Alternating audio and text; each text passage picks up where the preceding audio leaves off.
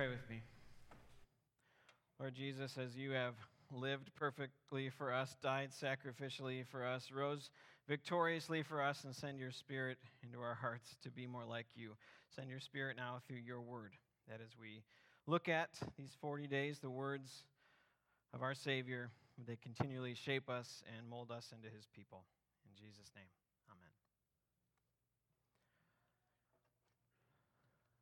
So, yes, as I said earlier, uh, today we begin on Sundays doing the Red Letter Challenge, our, our, fall series, and it's, this is 40 days of studying the words and deeds of Jesus. That's a daily devotional, but there's also uh, small groups that'll be meeting starting mostly not this week, but a week, so you have uh, time to sign up.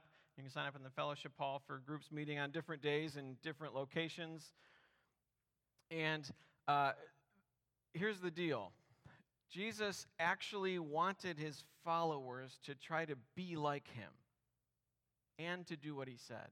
But I think it has to do with, as we just sang in the hymn, it all has to do with trust. Do we trust Jesus enough to follow him even when it's hard?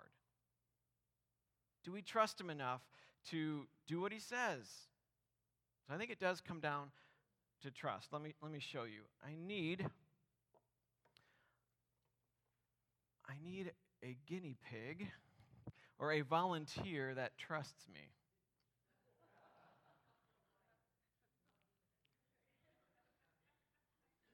And I'll give you a free red lettered book if you want, if you decide that you trust me.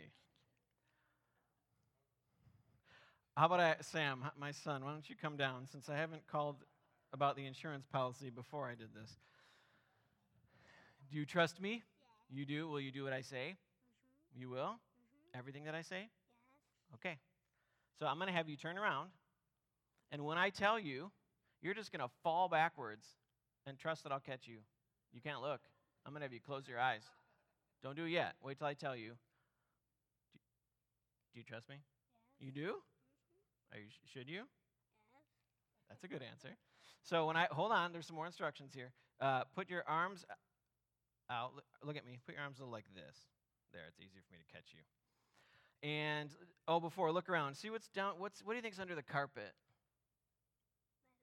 Metal. It's it's cement. Is that cushy to fall on if you hit your head? No. Do you trust me still? You do? Oh. Hmm. Anybody else? Not trust me. so you're gonna look, see back. Oh, there's Mr. Greenland back there.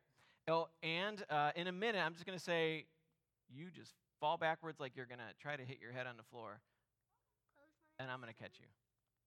In a minute, you'll. Cl- oh, but not yet. One more thing. One more thing. Do you still trust me? You do. Okay. Uh, you, the way for this to work is you have to keep your body completely straight. Can you do that? Yeah, but I'll have to do this. too. Yep. But don't like bend your behind.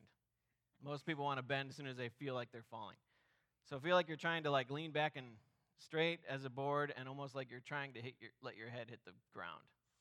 But you have to trust me. You ready to try it? You are? All right. You got to look at Mr. Greenland back there. And close your eyes. And keep stiff, straight as a board. And trust me. And fall back. Ah.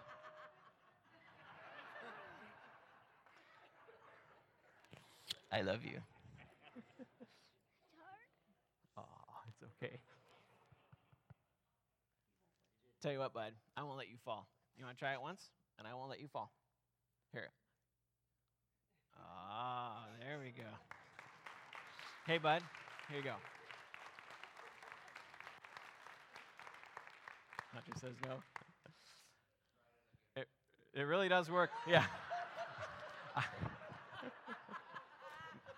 if we had a few more people to help, we could. Amy practiced with me last night, and it does test your marital trust too. I think when Jesus says those last words of the Sermon on the Mount that we're going to look at in depth a little bit, I think he's challenging us with those words Do you trust me?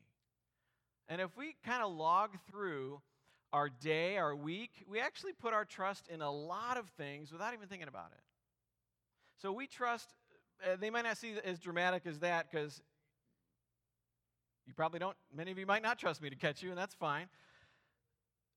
But think about the last time you went out to eat. Did you, when your plate, you ordered your food, your plate came, it's piping hot, uh, so they had, you know, that little glove thingy to, to put it on, to touch the plate because it was hot. They brought it, it's sizzling. And then did you wait a half an hour and have somebody else try it first to see if they got sick before you ate it? No. You know, some world leaders do things like that because they're paranoid. But no, you didn't do that because you trusted the restaurant, the servers, the cooks, that you determined that they were trustworthy, or you wouldn't have gone there and paid them your money to eat their food. Or how about when you drove here this morning? Did you stop at every intersection, even if the light was green, and then look around before you went? No. Some countries you would do that because that's the safe way to drive, but you didn't do that here because you trusted that everyone else driving obeys laws, and obeying laws are a good thing so that when it's green, you just keep going. Or how about when you thirsty when you're thirsty, do you first test the water in your sink to make sure it's not bad for you before you drink it? No, you've drank it many times, so you know that it's trustworthy. So every moment, every day, think through even a day or a week of all the things you have deemed trustworthy and you put your trust in. You trust that your food is safe, that your vehicle will start, that people obey traffic laws. We trust in, in so many small ways, but then there's a deeper stuff. Who can you share what's really going on with? Who can you share your feelings with? Who, who is your friend? Whom do you really trust when you need someone you can trust? Or what do you trust to make your life matter? What do you trust that, to give your life meaning? Do you trust your hard work that will earn you enough money to give you a good life and a good retirement? Or do you trust your success so that people will finally show you the respect that you think you deserve? Or do you trust your, your smarts, your, your education, your degree, your position, wh- whatever that is? Or, or do you trust that if your kids just grow up and be successful, that then you'll finally feel good about yourself? I wonder what are the things in which we are trusting today? And whether we admit it or not, we can trust a lot of things, and some are fine and good, and, and some maybe not. Jesus is inviting you to trust Him and trust Him with everything. He's inviting you to trust Him with your life, which means He's inviting you to trust Him with, your pain, with your future, with your worries, yes, with your sins. Jesus is even inviting you to trust Him with your doubts about Him. He's inviting you to trust Him that He is Lord and not only is he Lord of all, he is the one who, the only one who died for you, the only one who can forgive you, and the only one who does freely forgive you all your sins. And he's inviting you to trust him that he knows you better than anyone else does, and he loves you more than anyone else does. And he's inviting you to trust him enough to actually try to do what he says. And if you ask me, no one else has earned that level of trust from me because no one else has died as my Savior and risen and promised to defeat death forever. No one else has done that. So Jesus has earned that from me. So when Jesus says, If you love me, you will obey my commandments, we are compelled to do that. So that's what Red Letter Challenge is and is about, is spending 40 days on this to look at Jesus' own words, what he tells his followers to do, what he asks them, what he challenges us to do. But here's how he says it in his own words. We heard it once already. Jesus said, Everyone who hears these words of mine and does them will be like a wise person who built their house on the rock. And when the rain fell, like today, hopefully not, the next part, floods came. And the winds blew and beat on that house, but it did not fall because it had been founded on the rock. But everyone who hears these words of mine and does not do them will be like a foolish man who built his house on the sand. And the rain fell, the floods came, the winds blew and beat against the house, and it fell. And great was its fall. And then this is the end of the sermon. Jesus says, when he finished saying these things, the crowds were astonished at his teaching, for he was teaching them as one who had authority teaching as if he was God himself teaching, not as one of their scribes. You see, this is the end of the Sermon on the Mount, Jesus' most famous sermon, which is monumental, wonderful, and absolutely challenging.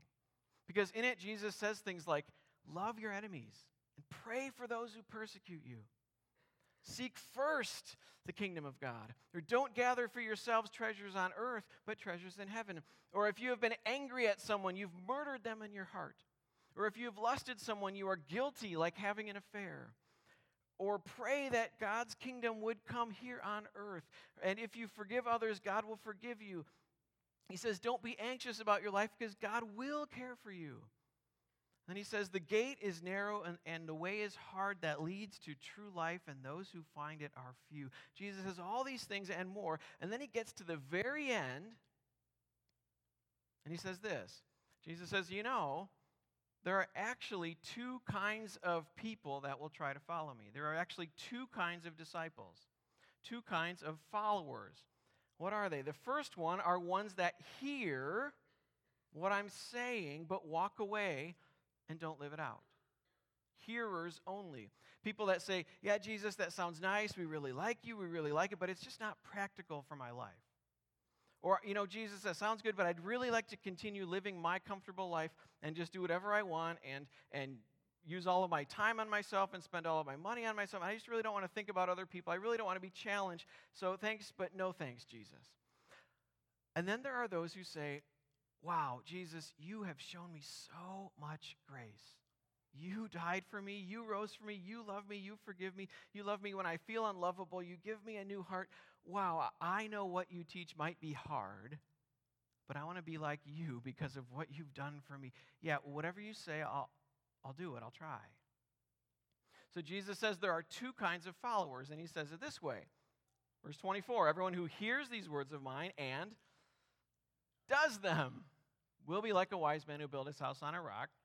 That's the first kind. Second kind of is verse 26. Everyone who hears these words of mine and does not do them will be like a foolish man who built his house in the floodplain on the sand. So, two kinds of followers hearers only, those who listen to Jesus but don't do what he says, and then those who hear Jesus and do what he says. You have hearers and hearers and doers. And Jesus expects his disciples to actually do what he says. Now, it's not in order to, to earn his love and forgiveness, but because we've already experienced his love and forgiveness. We are changed by his grace, and, and we want to follow him with our lives. But here's the thing about the two different kinds of followers they look the same for most of the time. They look the same for maybe most of their lives. And they look the same for the most part. And in Jesus' story, what do they do? They both build a house. And you might not know where somebody builds a house for a while. So, two kinds of followers might go to the same school. They might go to the same church. They might have a similar job. They, they, their families might look the same. They might be neighbors. They, but then something happens. And what happens that they both have in common? Verse 27 The rain fell, the floods came, and the winds blew and beat against that house. What do they have in common? Suffering, hardship, right? Jesus promises that everyone will have hardship. Everyone will suffer. The, rain will fall on everyone. The floods will come, and the wind will beat on the house of your life. And those who merely hear Jesus' words and then leave them there and walk away, when the storms hit hard, that house crumbles. Their faith crumbles, they are swept away. And as Jesus says, it fell, great was the fall of it, or one translation says, and it fell with a great crash. But those who hear Jesus' words and live them, do them, their house survives. When all the wind stops, the rain ends, when the floodwaters go down, the house is still standing.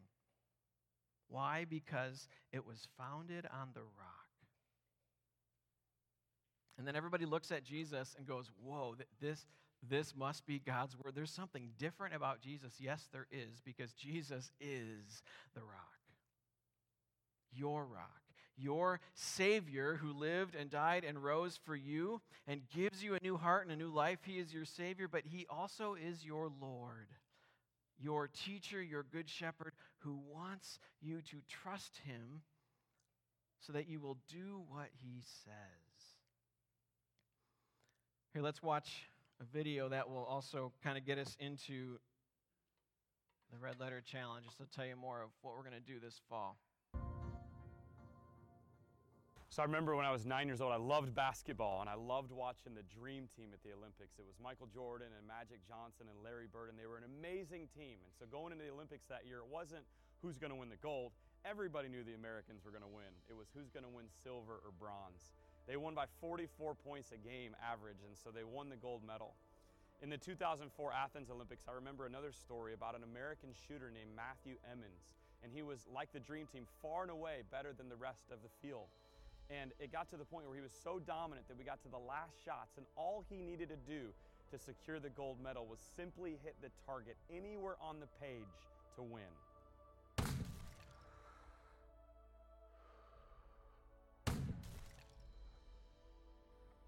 So it turns out that when Matthew Emmons was approaching his last shots at the Olympics, he was focusing on his breathing.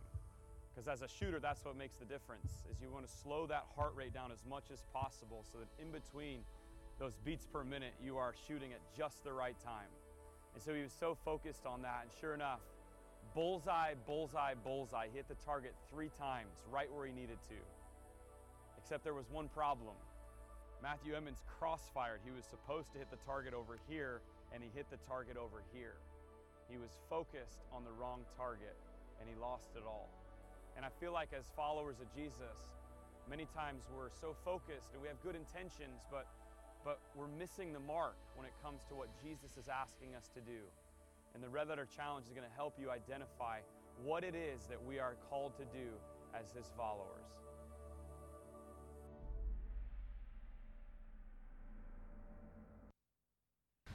What's amazing about the Matt Emmons story is you can literally have the greatest marksman in the world, but if you don't know what to focus on, none of it matters. D.L. Moody once said that our greatest fear shouldn't be of failure, but of succeeding at something that doesn't matter. And I think that's the problem with followers of Jesus. We don't really know what we're shooting at, we don't know what to aim for. And so we can look at what people say about us and we can look at and say, we're not judgmental, we're not hypocritical, we're not divisive. Or what we can say is, you know what, maybe we haven't done things right all the time. And maybe we can do better at this. And after all that Jesus has done for me, I want to be the greatest follower I can. I want to be the greatest representation of who He is. And so I need to change. We all need to change. And that's what the Red Letter Challenge is all about. It's about helping you identify what we can do as followers of Jesus to help change the story we're telling of who Jesus is the part of the problem is people grab something from over here and try it, and then grab something from over here and try it. But I started thinking, Jesus has all the answers. And so let's just go back to what Jesus said. And as I did that, I noticed five main principles. Let's call them five main targets of what we as his followers can shoot for. And so in the first week of the Red Letter Challenge, we're going to introduce you to those five main targets. And then every week following, we're going to give you one of those targets. And so the first one we're going to give you is this target of being with Christ. How important it is to actually spend time with Him in His Word and to pray earnestly and to fast and to take a Sabbath and really rest in who He is and what He's done for us. After we've been with Jesus, we're going to learn about His forgiveness. How can we not when we spend time with Jesus? And so we're going to learn how to be forgiven of everything that we've done and how then we can give that forgiveness to others. After we've been forgiven, man, it makes total sense that we need to go. We need to serve. We need to meet needs in our community. And so we're going to talk about what it means to truly be servants of Jesus. And after we serve, it's amazing how many times Jesus talked about giving. I believe it's impossible to be a stingy Christian. So we're going to take a look at what it means to be a truly generous person and then we're going to close it up by talking about what it means to go with the message of Jesus, that we are his eyewitnesses and we get to tell people the good news that Jesus loved them, that Jesus died for them, and that Jesus has grace for them. And so I hope that you will join us on the next 40 days for the Red Letter Challenge. I believe that no matter who you are, if you've been a long-time Christian and you're feeling stale in your faith, if you are a brand new Christian, or if you're just wrestling with who Jesus is, I believe that by putting His words into practice, you will find the life that you were made for.